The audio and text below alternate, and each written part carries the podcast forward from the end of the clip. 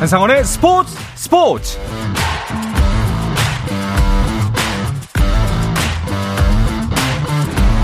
스포츠가 있는 저녁 어떠신가요? 아나운서 한상원입니다. 오늘 하루 이슈들을 살펴보는 스포츠 타임라인으로 출발합니다.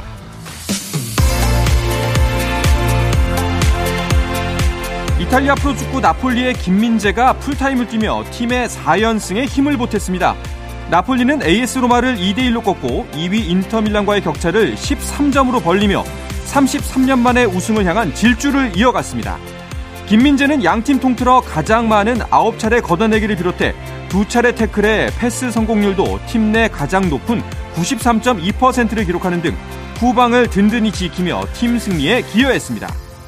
한편 지난 25일 스코틀랜드 프로축구 셀틱에 입단한 오현규가 던디 유나이티드와의 원정 경기에서 정규리그 데뷔전을 치렀습니다. 오현규는 후반 37분 교체 투입돼 팀의 2대0 승리에 힘을 보탰는데요. 공격 포인트를 올리지는 못했지만 짧은 시간에 왕성한 활동력으로 눈도장을 찍었다는 평가입니다. 호주 오픈 테니스 대회에서 우승한 조코비치가 7개월 만에 세계 랭킹 1위 자리를 되찾았습니다.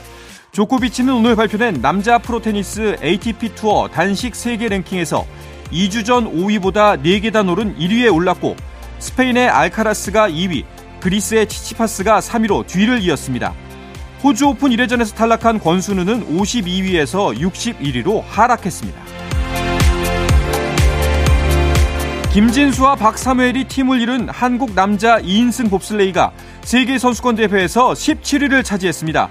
2022 베이징 동계올림픽까지 브레이크맨으로 뛰었던 김진수는 파일럿으로 포지션을 변경한 첫 시즌에 무난한 성과를 내고 있고 박사무엘은 이번에 국제대회에 처음 출전했습니다. 러시아로 귀화한 뒤 러시아 쇼트트랙 대표팀 선수와 중국 쇼트트랙 대표팀 코치 등으로 활동해왔던 빅토르 안의 국내 복귀 시도가 무산됐습니다. 성남시는 최근 채용이 진행 중인 시청 빙상팀 코치직에 빅토르 안이 지원했지만 상위 2배수 후보에 들지 않았다고 밝혔습니다. 미국 프로농구 NBA에서는 밀워키 벅스가 뉴올리언스 펠리컨스를 135대 110으로 크게 이기고 4연승을 달리며 동부 컨퍼런스 3위를 유지했습니다. 야니스 아데토쿤보가 1쿼터에만 18득점을 한 등 50득점 13리바운드 4어시스트로 맹활약하며 팀 승리를 이끌었습니다. 한편 NBA 심판 노조는 공식 SNS를 통해 어제 열린 LA 레이커스와 보스턴 셀틱스의 경기 도중 나온 오심 논란에 대한 기사를 공유한 뒤 다른 사람들과 마찬가지로 심판들도 실수를 한다며 오심을 인정했습니다.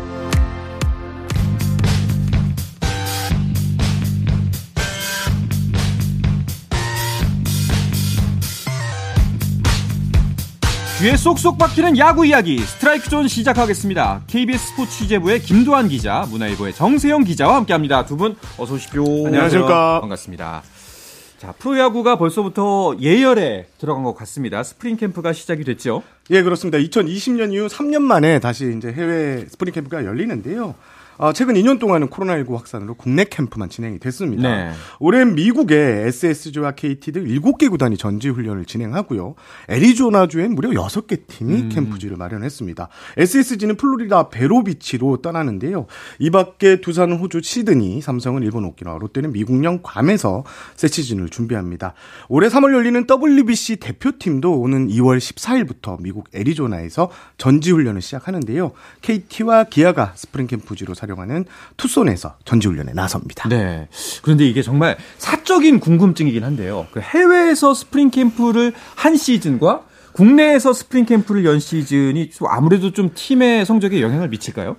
아무래도 국내 스프링 캠프는 날씨에 영향을 많이 받고 훈련을 제대로 네. 소화하지 못합니다. 그래서 시즌 초반에 그 부상자들이 좀 많이 나오는 아. 게 많습니다. 음. 대신 이제 오키나와나 특히 미국 애리조나 같은 경우에 날씨가 이제 계속 따뜻한 날씨, 네. 훈련하기 딱 좋은 날씨니까 선수들이 충분히 몸을 만들고 시즌을 들어갈 수 있기 때문에 부상자가 좀 적다. 음. 요거 외에는 네. 저도 큰 차이는 없을 것 같습니다. 저 같은 경우는 문득 떠오르는 게 SSG가 제주도에서 하지 않았나요? 네, 맞습니다. 네. 사상 최초 와이오2 와이오승을 한 쓱이 어. SSG가 제주도에서 했기 때문에 어, 뭐 애리조나라든가 또 뭐 플로리다, 뭐 네. 일본, 괌 이런 데도 좋지만 제주도의 기운도 만만치 않지 않을까. 반대로 생각하면은 네. 나머지 구단도 다 국내에서 해서 그래서 wire to wire를 했을지도 몰라요. 과연 그랬을까요? 예. 아. 근데 제주도는 바람이 너무 많이 불어요. 아. 네, 그래서 훈련을 못 하는 날도 꽤 있어서 확실히 네. 음, 영향이 없진 않겠네요. 네, 생각해 보니까. 네. 자, 그런데 출국장에서부터 이제 신인 감독이죠. 이승엽 감독에 대한 관심과 기대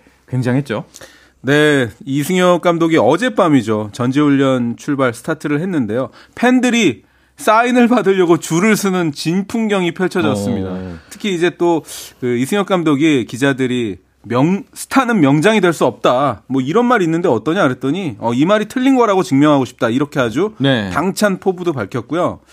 공항이 또 패션 경연장 아닙니까? 그 이승엽 감독이 짙은색 양복에 짙은색 넥타이로 아주 이 아주 멋을 좀 멋있게. 부렸다고 멋있게 네. 그 나와 나왔는데요. 아, 제가 뭐 옷을 못 입어서 그런지 음. 이옷 멋있게 입고 다니시는 분들이 너무 멋있고 부럽더라고요. 근데 오. 이승엽 감독이 정말 어제는 어, 예전에 우리가 베컴이라든가 막 이런 스타들 네. 있잖아요. 해외 스포츠 스타 못지않게 멋지게 등장하셨습니다. 오, 그렇군요. 사실 뭐 팬들의 기대는 물론이고 이제 스포츠를 취재하는 두 분의 기대도 클 것 같아요. 두산은 저는 올해 강한 전력으로 좀 보고 있습니다. 일단 국내 최고의 포수 음. 양의지 선수를 영입하면서 수비와 공격에서 전력이 업그레이드 됐고요. 여기에 두산에 보면 이 젊고 성장 가능성이 높은 젊은 투수들이 좀 많아요. 네. 뭐 곽빈 선수도 있고 이거 이런 선수들이 양의지 선수와 호흡을 좀 맞추게 되면 그 영입 효과 더클 것이라 보고 있습니다. 그리고 당장 뭐 두산이 우승 전력이다 이렇게는 말할 수는 없지만 올해 충분히 가을 야구 이상을 예, 음. 도전할 수 있는 전력이라고 아. 이렇게 예상을 해보겠습니다. 알겠습니다. 음. 자, 그런데 지금 기사를 보니까 이제 캠프지로 출발을 하잖아요. 근데 스프링 캠프를 위한 훈련을 위해서 미리 가 있는 선수들도 있다고 하더라고요.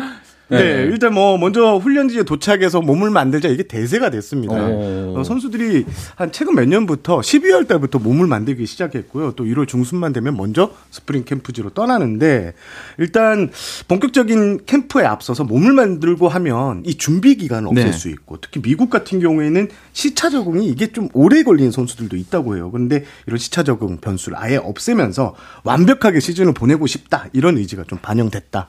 예. 라고 볼 수 있습니다. 그렇군요. 사실 어, 팬 입장에서 보면은 내가 좋아하는 선수가 좀 쉬었으면 좋겠다라는 아. 마음이 들기도 하지만 또 프로라는 면에서 보면은 어 진짜 멋있는 모습이다 이런 음. 생각이 들기도 합니다. 자, 월드 베이스볼 클래식에 출전하는 국가대표 선수들. 이 선수들 같은 경우에 특히나 일정이 좀 많이 빡빡한 편이죠. 네, 이제 WBC를 앞두고 이제 대표팀은 2월 14일 네. 미국 애리조나 이제 투싼에 소집이 되는데요. 이곳이 사실은 어 KT의 그 훈련을 펼치는 그 캠프기도 합니다. 그러니까 음. 이강철 감독이 KT 감독이시기도 하고 대표팀 사령탑이기 때문에 KT 훈련장에 그 이제 훈련장이 몇 면이 있는데 요쪽 면은 대표팀이 쓰고 반대쪽은 어, KT가 쓰고 이제 이렇게 진행이 될 것 같고요.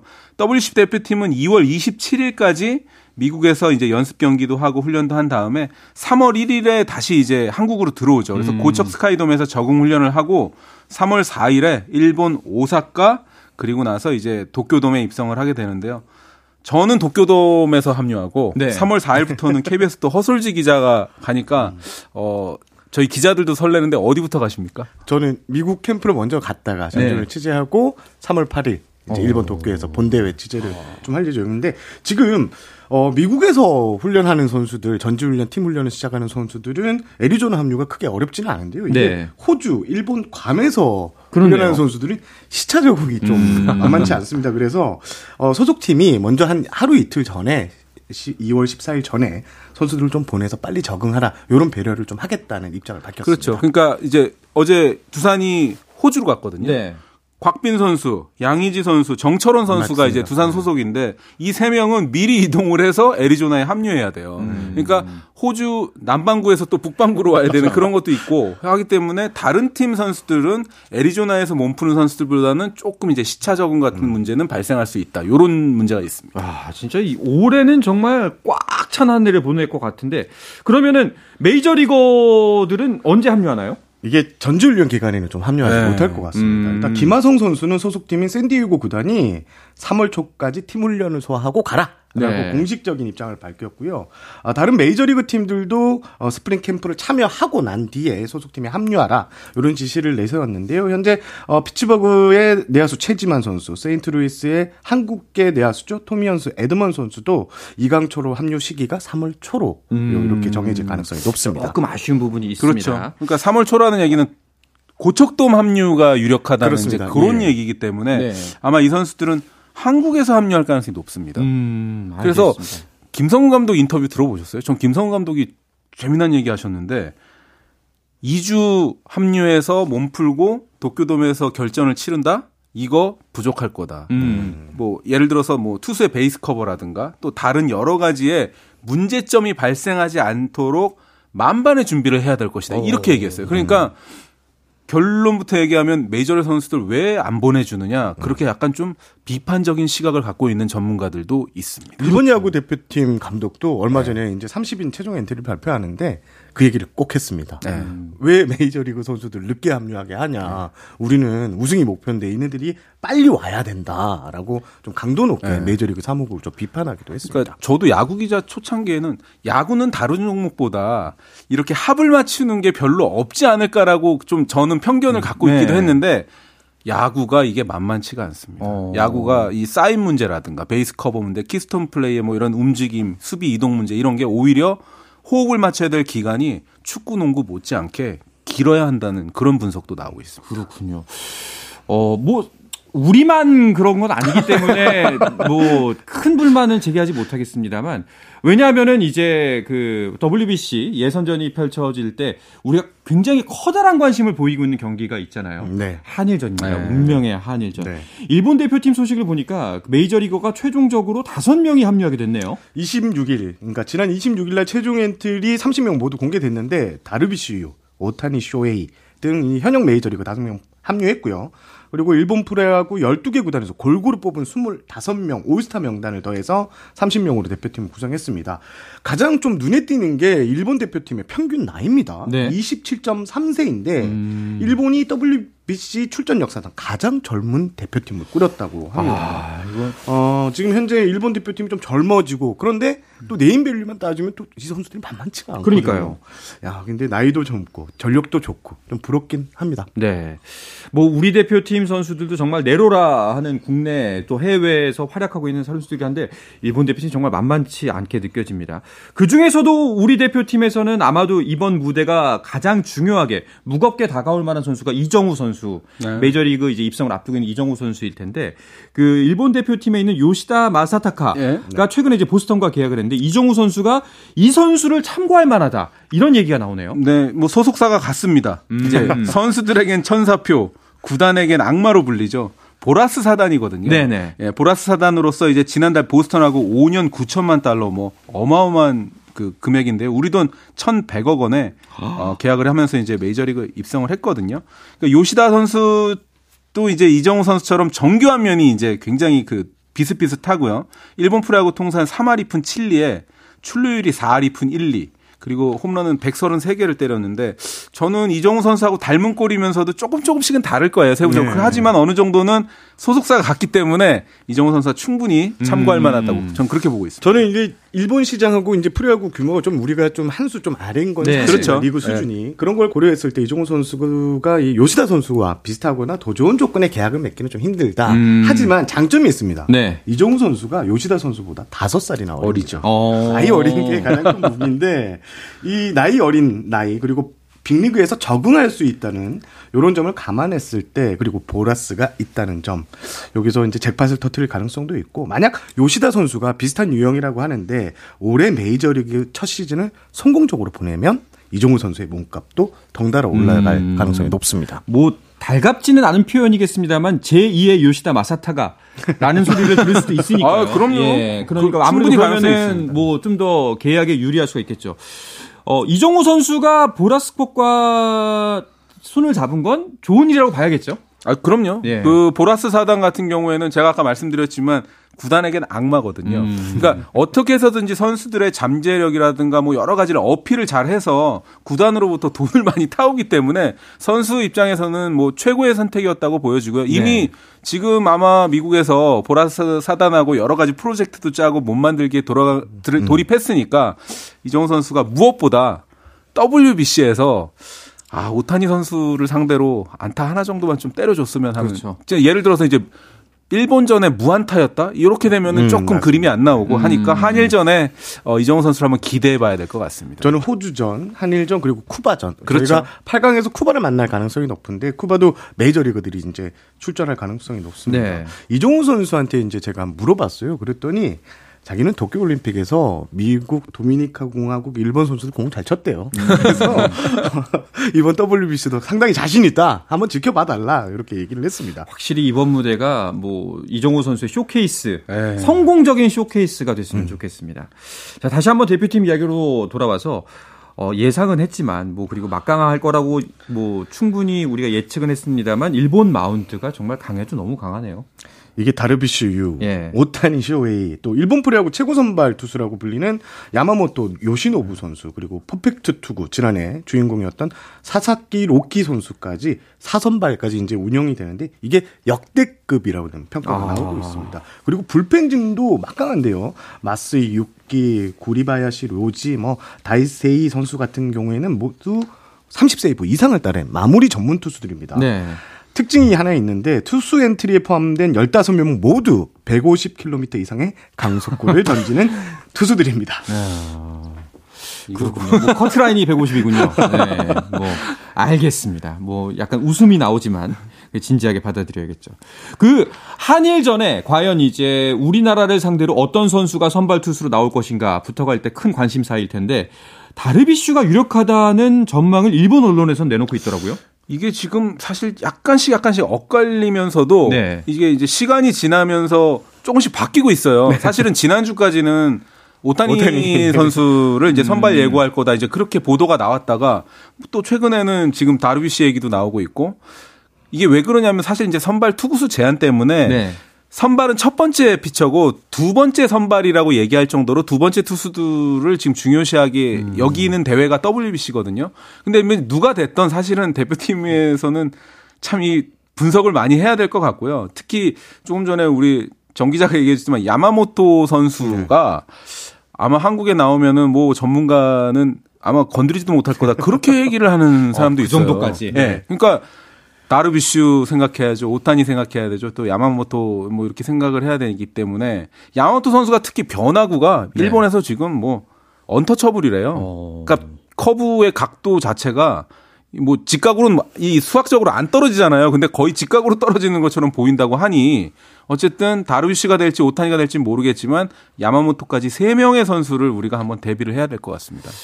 뭐 긍정적으로 생각하면 네, 누가 되던 어렵으니까 일단 어려운 걸 상정하고 가자 이렇게 마음을 먹으면 될 것 같습니다.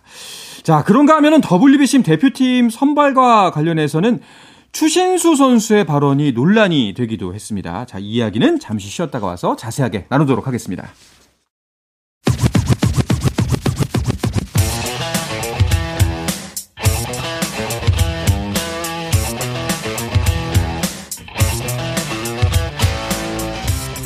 살아있는 시간 한상원의 스포츠 스포츠 야구계 이슈부터 논란까지 정확하게 짚어드립니다. 귀에 쏙쏙 박히는 야구 이야기 스트라이크 존 문화일보의 정세영 기자 KBS 스포츠 취재부의 김도환 기자와 함께하고 있습니다. 어, 자, 추신수 선수가 WBC에 나서는 야구 대표팀에 대한 자신의 생각, 을 가감없이 한 인터뷰를 통해서 밝혔습니다. 그런데 이것이 어, 꽤나 논란이 됐어요. 어, 최근 공개된 델라스 한인 라디오 방송과의 인터뷰에 추신수 선수가 나섰는데요. WBC 대표팀 구성과 관련해서 한화 문동주, 키움의 안우지 등 이 젊은 선수들이 뽑히지 않은 데 대해서 아쉬움을 표현했습니다. 그러면서 분명히 잘못 잘못된 행동이 안유진 선수가 했지만 잘못을 뉘우치고 처벌도 받았고 출장 정지까지 다 받았다. 한국에서는 용서가 쉽지 않은 것 같다고 말했습니다. 안유진 선수는 이제 고교 시절에 학교 폭력 가해 이력 때문에 대표팀에서 승선하지 못했는데요. 이게 한국 사회에서 학폭은 이 병역, 음주운전 음. 등과 함께 가장 민감한 이슈입니다. 추신수 선수의 발언이 알려진 직후 야구 외적인 일로 뜨거운 사안의 특성과 또 분위기를 세심하게 고려하지 않았다는 비난이 폭주했고요. 또 추진수 선수의 과거 행정, 뭐 2010년 광주 아시안 게임 금메달로 병역 혜택 받은 후 대표팀에 한 번도 참가하지 않았다는 점, 그리고 음주운전 사실도 있었다는 점이 도마 위에 또 오르게 됐습니다. 네. 뭐 일단은 뭐 추진수 선수 대선배 입장에서는 뭐 최고의 기량을 뽐냈던 후배가 승선하지 못했다는 것에 대해선 안타까움을 충분히 표할 수도 있다고 생각을 하긴 해요. 네, 뭐 일각에서는 추신수 선수가 이제 선배로서 용기 있는 발언이었다, 뭐 이렇게 이제 평가를 하기도 하지만 음. 많은 언론은 지금 일단 추신수 선수의 이 발언을 어, 문제점이 있었다라고 해서 지금 문매를 여론의 문매를 맞고 있는 맞아요. 그런 상황입니다. 네, 네. 특히 이제 학폭이라는 거는 어, 용서가 쉽지 않다는 것, 용서는 학폭 피해자만이 할 수 있다. 그러니까 피해자가 아니기 때문에 추진 선수가 나서면 안 된다. 이런 분위기도 굉장히 있고요. 또 학폭 전력을 어쨌든 그 인정했던 안우진 선수를 옹호하는 듯한 그러한 발언은 시기적으로 부적절하다. 이러한 지금 지적이 잇따르고 있는데요. 저도 저도 옛날 사람이라서 낮에 제가 네. 이제 시사 프로를 가끔 보거든요. 거기가 보통 이제 정치 얘기하는 곳이에요. 근데 깜짝 놀랐어요. 추신수 선수 음, 네, 이걸 해놓고 네. 추신수 선수의 발언을 앵커하고 이 패널들이 막 이렇게 분석을 하는 거 보고 깜짝 놀랐습니다. 그래서 지금 이게 야구 팬뿐만이 아니라 일반 스포츠 네. 외적인 면에서도 굉장히 이슈가 됐던 그런 발언이었습니다. 최근 그 OTT 드라마죠. 더 글로리가 네. 또 학폭 네. 주인공, 학폭에 시달렸던 주인공의 이런 인생 이야기를 그린 건데 요게 더 이슈가 되면서 네. 같이 이제 조명을 받게 됐습니다. 음. 그래서 추진수 선수 발언은 저는 좀 경솔했다고 보고요. 네. 어, 추진수 선수의 발언 자체가 또 2차 가해가 될 수 있음을 좀 망각하지 않았냐 이런 음, 말씀을 드리고 싶습니다. 확실히 그런 부분도 있기 때문에 뭐 네. 사람들이 왜 여기에 대해서 좀 안 좋은 시선을 갖는지도 충분히 이해가 가는 지점이긴 합니다. 네. 아, 참 어려운 문제인 것 같아요. 사실상. 근데 뭐 여기서 좀 아쉬운 지점은 이제 그런 댓글을 많이 봤거든요. 괜히 안우진 문동주 선수만 난처하게 됐다고. 예. 본인들은 가만히 있었는데. 그러니까 어떻게 보면은 추신수 선수의 발언의 훅폭풍이 네. 안우지 선수한테 불똥이 튄 거예요. 안우지 선수는 가만히 있다가 지금 음. 막 어, 여론에 올라오고 그렇죠. 있는 그런 상황이거든요. 근데 어제 안우진 선수가 전지훈련지로 떠나면서 기자들하고 인터뷰를 했습니다. 그러니까 그 워딩을 저도 이제 적어 왔는데 이건 좀 조심스러워서 네. 어떻게 인터뷰를 했냐면 저로 인해서 불편한 상황이 된 것 같아서 죄송한 마음이다라고 인터뷰를 했어요. 근데 이제 또 이제 팬들이 이게 추신수한테 죄송한 거냐 팬들한테 음, 죄송한 거냐 네. 사실은 뭐 지금 댓글에서는 이렇게까지 얘기를 하고 있을 정도로 둘 다 명확하진 않지만 누구한테 죄송한 거냐라고 또 오히려 따지고 묻고 있을 정도로 지금 여론이 좀 약간 굉장히 안 좋아진 안 그런, 그런 상황이기 때문에 안우진 선수 이제 아마 오늘 어제 비행기 탔으니까 오늘 애리조나 도착했을 거거든요. 현장에서도 또 이런 인터뷰를 또 아마 기자들이 할 수도 있는데 어쨌든 추신수 선수 때문에 안우진 선수가 좀 곤란해졌습니다. 그렇군요.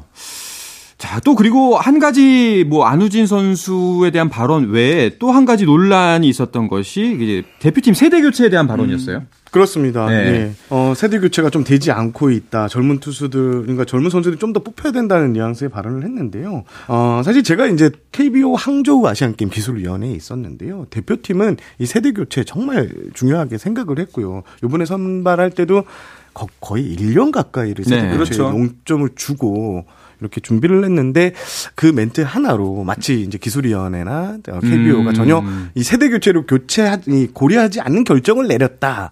요런 뉘앙스로 들릴 수 있어서 좀 아쉬웠습니다. 좀 네. 삼자 화법으로 이렇게 얘기한다는 것 자체가 음. 개인적으로 너무 아쉬웠네요. 뭐 말씀을 들어보니 확실하게 멘트의 내용이나 그 발언의 내용이나 여러 네. 가지 네. 표현 방법에 있어서 경솔했다는 느낌은 지울 수가 없네요. 좀 아쉬운 지점이 많습니다. 자, 뭐 SSG 같은 경우에는 추신수 선수 문제 말고도 내부적으로 잡음이 많았다고 하는데 어떤 문제들이 있었죠? 지난해 연말 이 비선 실세 파문으로 한바탕 또 네, 그랬었죠. 최근 추진수 선수 발언까지 비난을 받으면서 구단 내부가 정말 이 뒤숭숭한 상황입니다. 사실 이 비시즌은요. 모든 구단들이 좀 조용하게 네. 보내고 싶어 하는데 역대 사례를 봐도 이 비시즌을 떠들썩하게 보냈던 구단들이 새 시즌이 되면 모두 부진했습니다. 그래서 SSG 내부에서도 어, 올해 분위기가 좀 예사롭지 않다. 출발부터 좀 좋지 않은 거 아니냐는 이런 우려의 목소리가 나오고 있습니다. 음, 저는 뭐 이거는 개인적인 생각입니다만 사실상 뭐 안 좋은 감정이 생기고 정서의 문제는 거부할 수는 없다고 생각해요. 왜냐하면 음. 프로 선수기 때문에 팬들의 네. 관심과 또 그 사랑을 이제 자양분 삼아서 그렇죠. 지내는 선수들이잖아요. 그런데 다만 어 너무 이렇게 모든 언론에서 네. 다 이제 집중하는 거는 좀 대화의 기회를 좀 박탈한 건 아닌가. 그러니까요. 사실 뭐 세대 교체 문제라던가 네. 또 다른 이제 학폭을 제외한 부분은 추신 선수가 얘기한 부분이 어, 한 번씩 이렇게 공론화돼서 건전한 토론의 장을 마련할 그렇죠. 수 있는 그런 기회가 충분히 되는데 이제 학폭 부분 이제 그 부분에서 경솔했던 점인데요. 아까 글로리 얘기도 하셨지만 그 이슈가 되고 있는 그런 상황이에요. 그래서 아마 오늘 SSG 구단이 전지훈련 출국을 오늘 했, 했을 거예요. 네, 근데 아마 이제 기자들과 일반 팬들이 다 그걸 물어봤을 거예요. 오늘 추신 선수 어디 있느냐. 음. 추신 선수가 지금 제가 알기로는 미국에 있어서 네, 미국에서 캠프에 합류하는 네. 그 수순이 되거든요. 그래서 아마 또 SSG 전운 가는 기자분들이 또 추신수 선수 때문에 그렇게 또 질문을 계속 쏟아내고 그런데 이슈를 하게 되면 다른 선수들도 전지 훈련에서 제대로 이렇게 훈련 다, 담금질에 네. 돌입하지 못하고 좀 주의가 산만해지고 요럴 수도 있는 그런 상황이기 때문에 빨리 좀 해결이 됐으면 좋겠네요. 알겠습니다. 자, 이 소식을 전하면서 이제 마무리 져야 될 것 같습니다. 이제 캠프가 시작되는 이제 시점이기 때문에 연봉 계약 그리고 또 뭐 다른 선수들에 대한 계약 또 다 마무리되는 단계죠. 네, 그렇습니다. 최근 두산, KT, NC, 기아 등 속속 이제 연봉 협상 결과를 발표하고 있는데요. 일단 눈길을 끄는 게 삭감된 선수들입니다. 어. 네, NC 베테랑 내야수죠. 박성민 선수는 연봉이 무려 90%나 깎였습니다. 90%요? 작년 연봉이 7억 원이었는데 네. 올해 연봉이 5천만 원입니다. 어. 92.9%가 줄어든 것인데 퍼센티지 기준으로 KBO 역대 최다 삭감률이라고 하고요. 네. 강백호 선수도 승승장구 연봉 협상할 때마다 승승장구했는데 올해 연봉이 절반 가까이 삭감당했습니다. 지난해 5억 5천에서 어, 지금은 2억 9천만 원. 네. 47.3%가 거의 절반이네요. 반면 이제 최고의 한 해를 보냈던 이종우 선수 같은 경우에는 7억 5천만 원에서 46.7% 오른 11억 원에 계약을 했는데 KBO 역대 단년 계약 최고액입니다. 좀 이렇게 상반된 결과가 나오기도 했습니다. 네. 뭐 이제 월급을 받는 입장에서는 참 슬픈 소식이긴 합니다만 이제 프로 선수니까 네. 이번 시즌 정말 멋진 활약 보여줘서 네. 다시 한번 그 맞아요. 영광을 타셨으면 좋겠습니다. 그러니까 강백호 선수가 얼마나 그 좀 특이하냐면 내일 공항에 따로 가는데 홍보팀에서 공항에서 강백호 선수 인터뷰 합니다라고 네. 그 기자들한테 문자 보냈어요. 어. 그러니까 강백호 선수 얼마나 마음이 아팠겠습니까. 그렇죠. 내일 훌을 털고 전지훈련 잘 떠나셨으면 좋겠습니다. 말 그대로 훌훌 털고 날아갔으면 좋겠습니다. 자, 이야기를 끝으로 이번 주 스트라이크 존은 마치도록 하겠습니다. KBS 스포츠 취재부의 김도한 기자, 문화일보의 정세영 기자와 함께했습니다. 두 분 고맙습니다. 감사합니다. 내일도 저녁 8시 30분입니다. 한상원의 스포츠 스포츠!